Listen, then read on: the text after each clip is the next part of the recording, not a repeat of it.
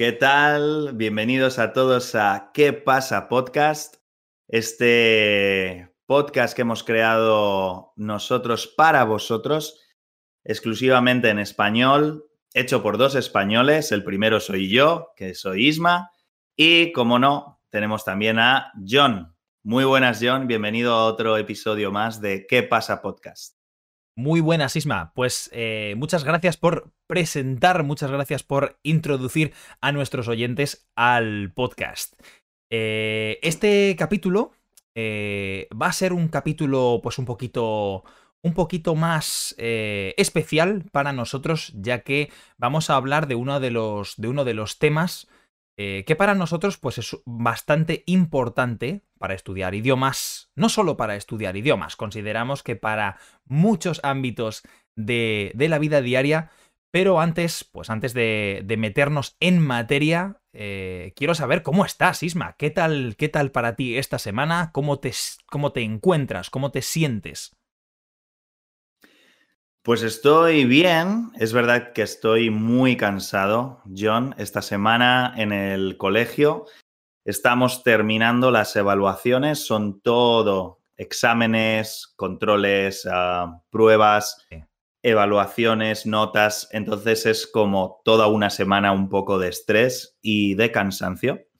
Pero, pero estoy muy bien, estoy muy, muy contento de poder grabar un nuevo episodio que por cierto, a partir de ahora, podréis escuchar también en Spotify, en Evox, en YouTube como hasta ahora también, y por supuesto, seguir mandando vuestros comentarios o vuestras opiniones o incluso sugerencias sobre temas a nuestras redes sociales, el Instagram de qué pasa español y por supuesto a nuestro correo podcastquepasa@gmail.com.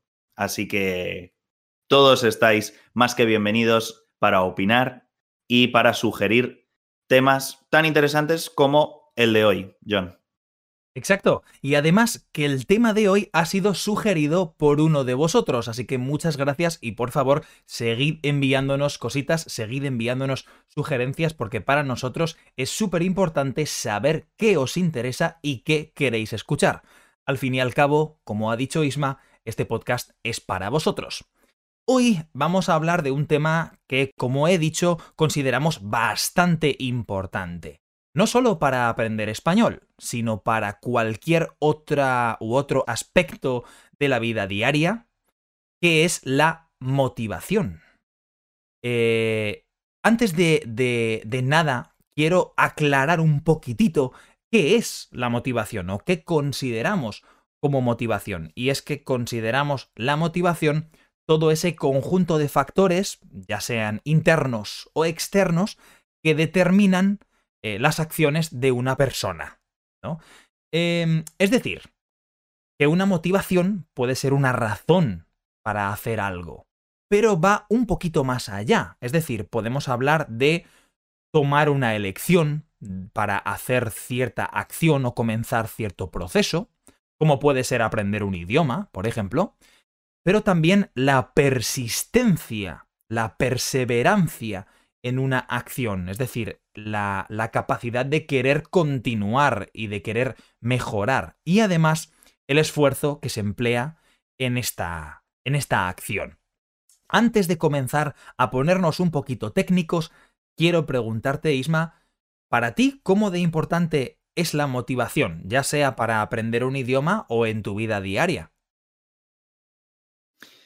Pues yo creo que sin motivación, eh, muchas de las cosas que haces puedes terminar haciéndolo de forma automática, de forma, pues, básicamente como un robot que va haciendo casi sin pensarlo, ¿no?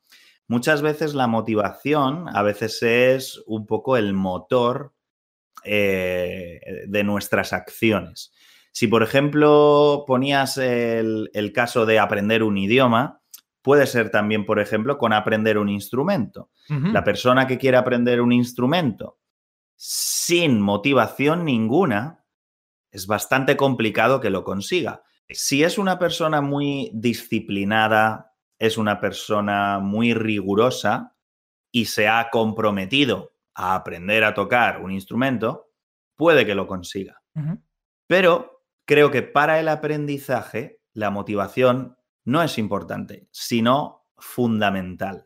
La persona que tenga motivación en aprender un instrumento es muy probable que pueda aprender a tocarlo antes que una persona sin motivación. 100%, 100%, estoy de acuerdo. Y es que, por ejemplo, con el tema de los idiomas, vemos, como profesor, yo he visto muchas veces como si tengo dos alumnos en una clase, uno o una de ellos o ellas súper motivados o motivada en general, y otro que no lo está, hay unas diferencias abismales. Y, en especial te quiero preguntar a ti, Isma, que tú estás actualmente trabajando con niños, eh, ¿cómo es para ellos y, y para ti tratar con la desmotivación? Es muy difícil. A veces es muy complicado cuando encuentras eh, una clase que tiene niños que no están motivados. Normalmente es verdad que mi, campo de, trabajo en los últimos años son niños más pequeños y entre comillas es más fácil motivarles. Porque yo, por ejemplo, soy un profesor muy eh, ingenioso, se me ocurren cosas eh, para llamar la atención, o juegos, o canciones, cosas que les llame la atención y que les motive. Pero en educación te puedes encontrar, sobre todo conforme van creciendo y son a lo mejor adolescentes o preadolescentes, pues que no tienen motivación por nada. Y entonces es mucho más difícil intentar enseñar algo a personas, en este caso adolescentes o preadolescentes, que no tienen ninguna motivación por aprender, que no les interesa y que no les despierta ningún interés. Al final, pueden hacerlo, lo van a hacer, aprenderán de alguna u otra forma, pero sin motivación va a ser mucho más difícil para ellos y para el profesor también. Sí. y es que creo que como estudiante yo también he sufrido esto. Es decir, yo recuerdo mi transición desde la escuela primaria a la escuela secundaria, es decir, desde la típica educación de los niños a la educación de los pre y adolescentes. Em, y yo recuerdo que en la primaria a mí me encantaba ir al colegio, me encantaba ir a la escuela. Era una cosa que me motivaba de por sí.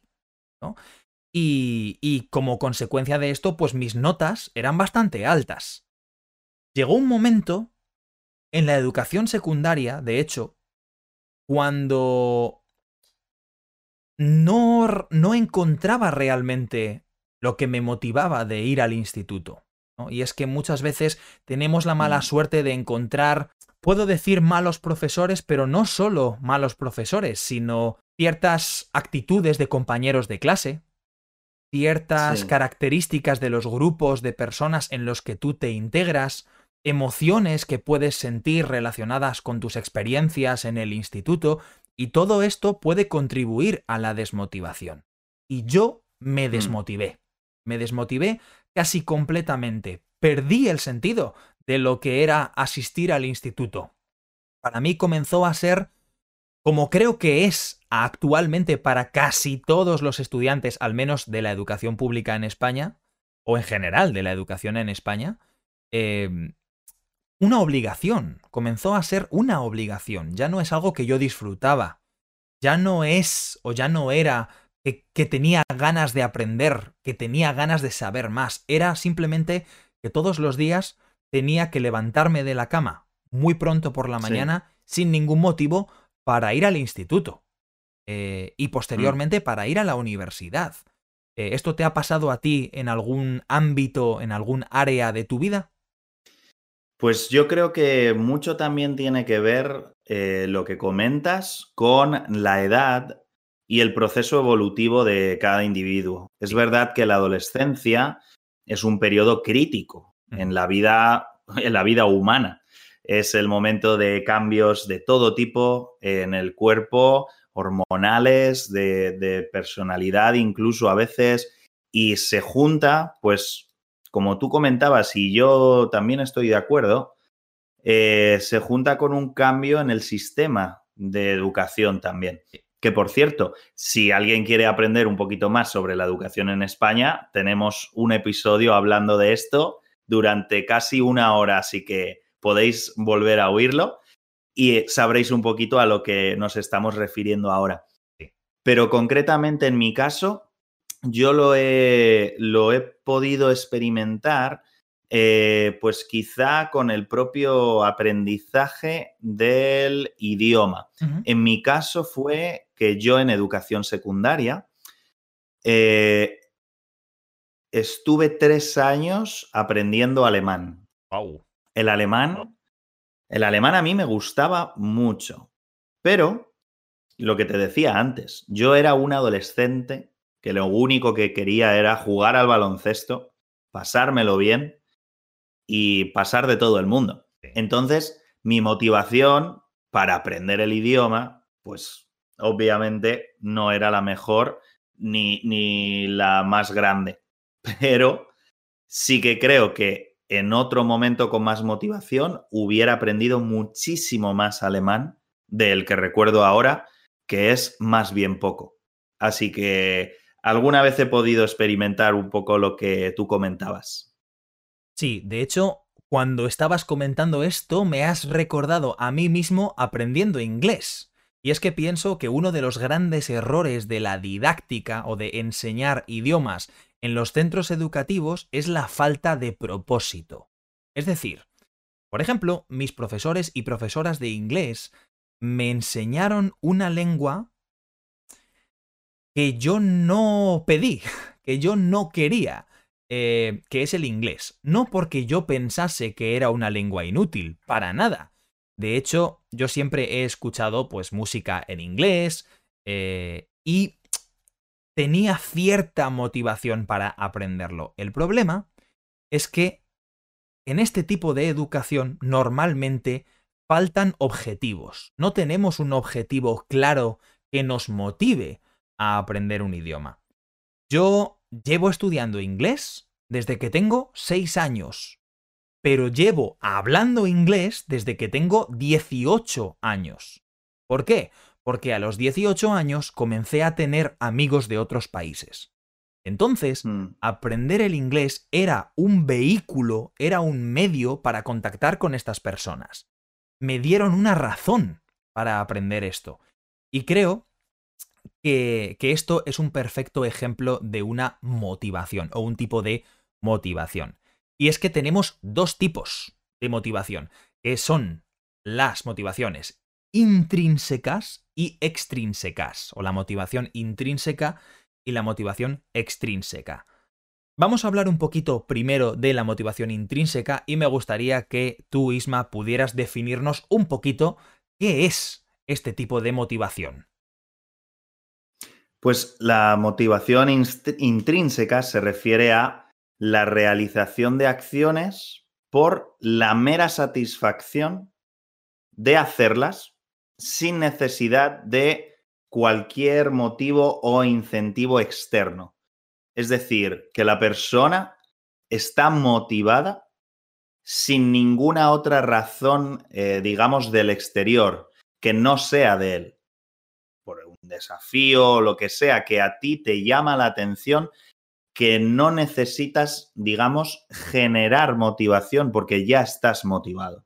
Esa es la motivación intrínseca. La propia palabra, eh, analizándola un poco, en español ya eso es del interior, intrínseco. Es que pertenece esa motivación a la persona. Exacto. Y como bien ha dicho Isma, es una cosa que viene desde dentro. Pero ¿de qué maneras puede venir una motivación desde dentro? Pues la primera de estas maneras es por un desafío, es decir, conseguir un objetivo, conseguir una meta. El hecho de que tú quieras alcanzar cierto nivel, que quieras alcanzar ciertos eh, conocimientos por la, propia satisfacción que obtener estos conocimientos o que llegar a este objetivo te proporciona. También es posible que una de estas eh, motivaciones sea la curiosidad, es decir, saber más, querer saber más, querer conocer más, un poquito más el mundo, el área que estás estudiando o que estás eh, comenzando a, con la que estás comenzando a tener contacto.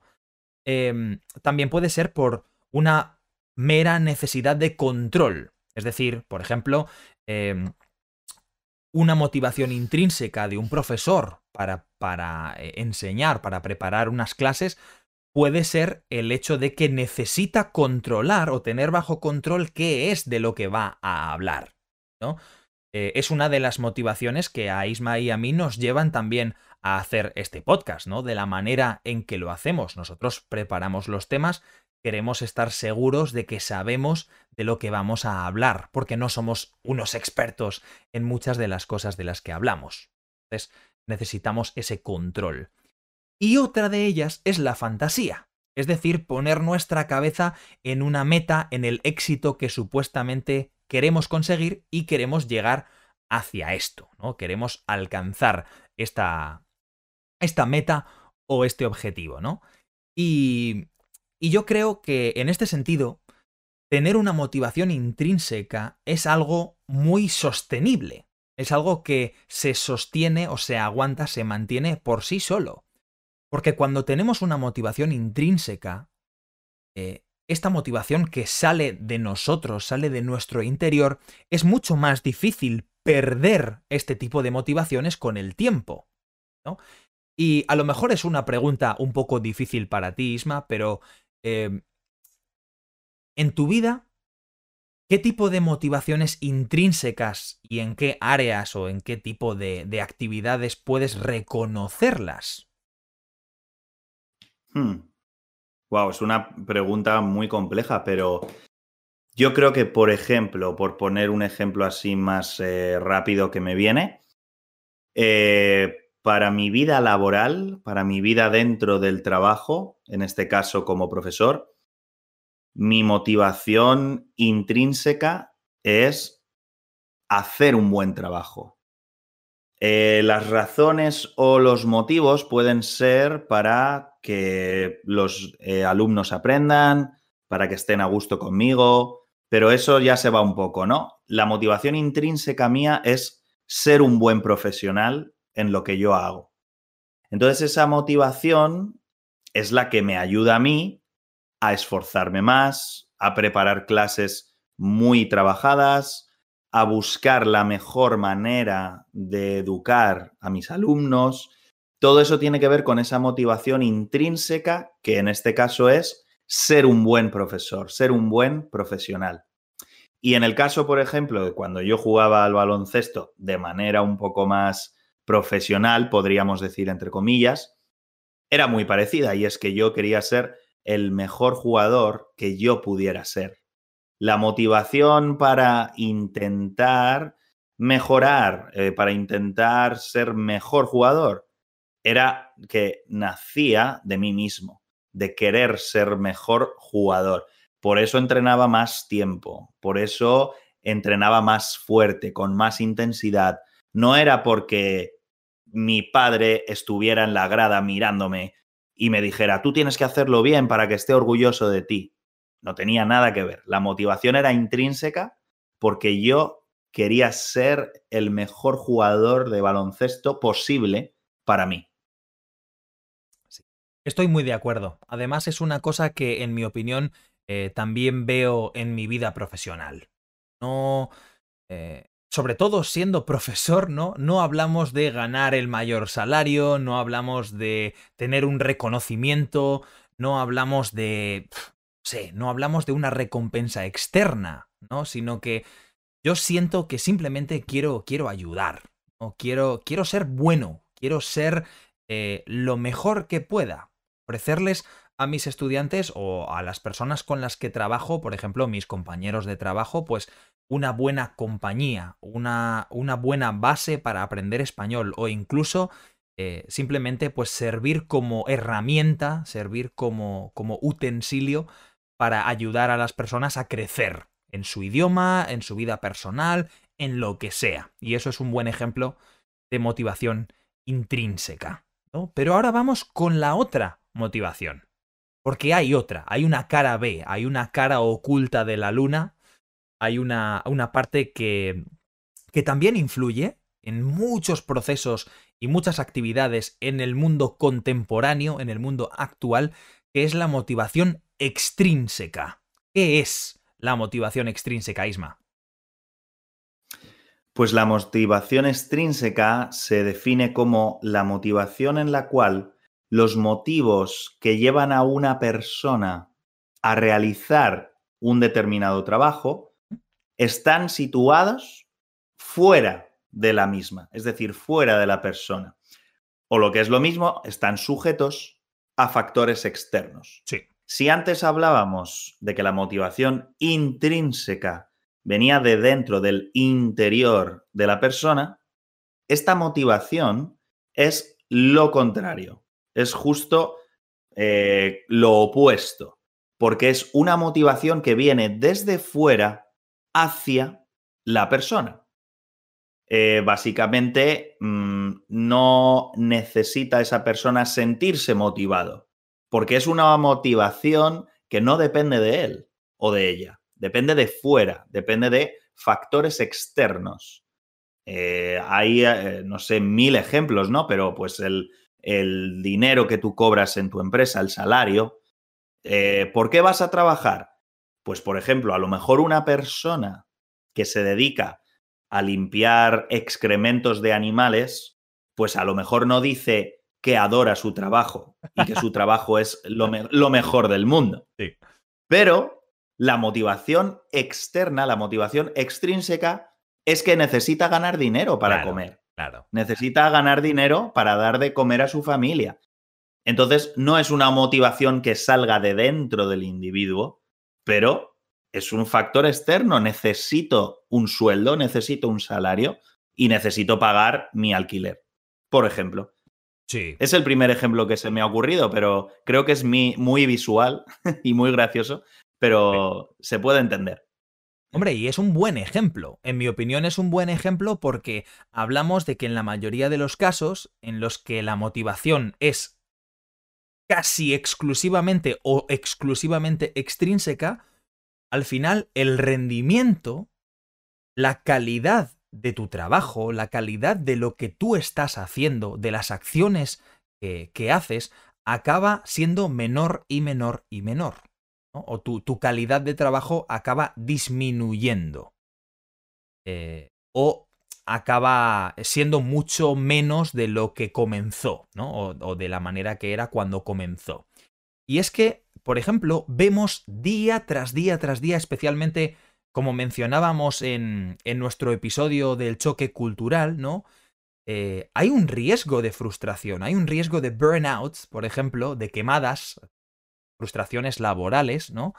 Cuando, por ejemplo, la motivación de un trabajador es obtener un salario, ¿no?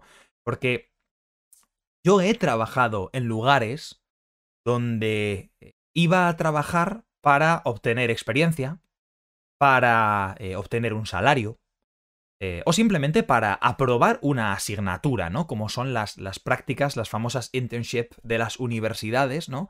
Muchas veces eh, hay un planteamiento erróneo, hay una, una mala idea de por qué se hacen estas actividades. Y es que yo he notado en este tipo de trabajos y en este tipo de actividades cómo la calidad de mi servicio, la calidad de mi trabajo, cada año que pasaba o cada mes que pasaba era menor.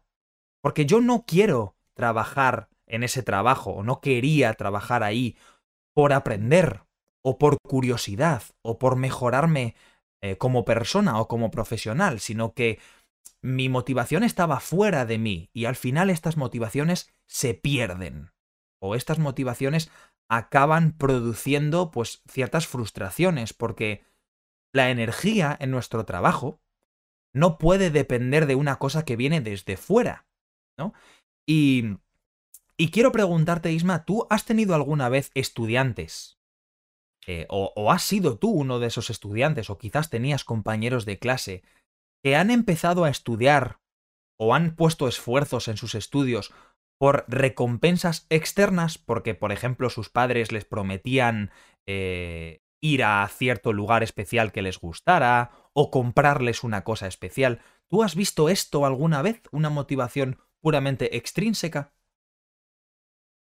En cuanto a la formación académica y de estudios, sí, yo he tenido compañeros, incluso no hay que remontarse a la educación secundaria, al instituto, sino incluso en la universidad, compañeros de carrera que a mí me han dicho que están estudiando la carrera universitaria porque sus padres le obligan. Punto. Son familias que, pues a lo mejor piensan que cualquier persona debe tener una carrera universitaria. Y él, pues no lo tenía claro, no sabía aún qué hacer con su vida en ese momento, pero él estaba en la universidad porque se lo habían dicho sus padres. No hay nada más extrínseco que eso. Y yo, por ejemplo, me he encontrado fuera de la educación. Yo, antes de ser profesor, pues he tenido que trabajar de varias cosas. Y entre ellas, pues también he sido camarero en eh, bodas o en eventos, celebraciones. Y yo no tenía ese trabajo por una motivación intrínseca de que yo quería ser camarero y quería ser el mejor camarero del mundo en absoluto. Yo quería ser profesor para llegar a ese punto tenía que pagar la carrera de la universidad. No tenía dinero, así que tenía que trabajar de camarero. Eso es una motivación extrínseca, porque yo no necesito, o sea, no he crecido soñando con ser camarero, pero necesitaba dinero. En ese caso la motivación es extrínseca y es muy clara. El dinero para poder pagar la universidad. Exacto, y creo que es un súper buen ejemplo. Y es que la motivación extrínseca nunca es una buena idea para proyectos a largo plazo. Es decir, sí, puede ser efectiva cuando tienes que aprobar un examen o cuando tienes que, por ejemplo, limpiar la cocina o tienes que limpiar la casa o alguna cosa, alguna actividad un poquito costosa pues algunas veces sí puede ayudar tener un incentivo, un premio, ¿no? Para motivar ciertas acciones. Pero cuando hablamos de proyectos a largo plazo, como puede ser aprender un idioma, no recomendamos para nada que tu motivación se base en motivos extrínsecos, en motivos que vienen de fuera. Si tu motivación para aprender un idioma es aprobar un examen, quizás tus motivaciones no son las más correctas y es que tenemos que saber encontrar la motivación adecuada.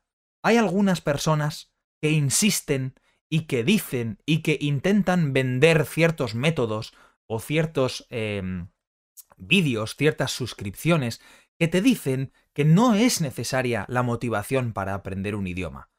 Pero tanto los expertos como las personas que han experimentado este tipo de motivaciones intrínsecas saben que es vital tener este tipo de motivaciones para eh, aprender un idioma. Y no solo para eso, no es la única área eh, de nuestra vida que necesita una motivación. Así que desde aquí os queremos animar, por supuesto, a buscar vuestras motivaciones, a buscar qué es lo que os hace felices, lo que os hace completos, lo que os motiva de cierta actividad, de cierto proceso y sobre todo aprender a equilibrar tanto la motivación extrínseca, que no es mala per se, pero tenemos que saber equilibrarla, y las motivaciones intrínsecas, que son, al fin y al cabo, las que nos van a ayudar en este, en este tipo de procesos y las que nos van a mantener con energía, con fuerza y con ganas, con la motivación necesaria para seguir avanzando. Así que eh, con esto vamos a, ir cerrando este capítulo, pero antes pues yo quiero, quiero dejarte un poquito de, de, espacio, Isma, para que me comentes un poquito, pues para ti cuál es la conclusión real, aparte de lo que ya he dicho sobre, sobre estas motivaciones. Pues creo que es muy importante distinguir, eh, lo has hablado en un matiz que has hecho sobre el tiempo. Es muy importante también dejar claro que, aparte de todo lo que ha dicho John, digamos que la motivación extrínseca no es algo negativo, pero no es un buen aliado a largo plazo. Ese es el, matiz para poner, como decimos en España, la guinda al pastel. La motivación extrínseca no es mala por, por eh, definición, pero no es un buen consejo para proyectos a largo plazo o para mm, deseos que se van a extender en el tiempo. Si tu motivación no viene de dentro de ti, no es intrínseca, no es de la persona, como ha dicho John, el trabajo y el rendimiento va a ser mucho menor. Pero además, es muy probable que no lo puedas extender en el tiempo porque te vas a agotar.